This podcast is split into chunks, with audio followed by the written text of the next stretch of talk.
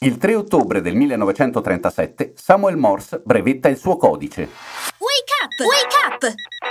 La tua sveglia quotidiana. Una storia, un avvenimento per farti iniziare la giornata con il piede giusto. Wake up! Quali cose ha creato Dio?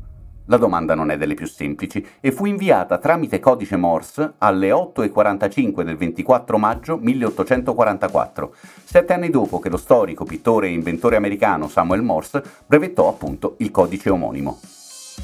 Dopo oltre un secolo e mezzo, nonostante il boom delle comunicazioni, questo codice è ancora utilizzato dalle navi mercantili, dai radiofari aeroportuali e dai radioamatori. Anche se, per gran parte delle persone, resta una serie oscura di suoni che serve soltanto a mandare il proverbiale SOS.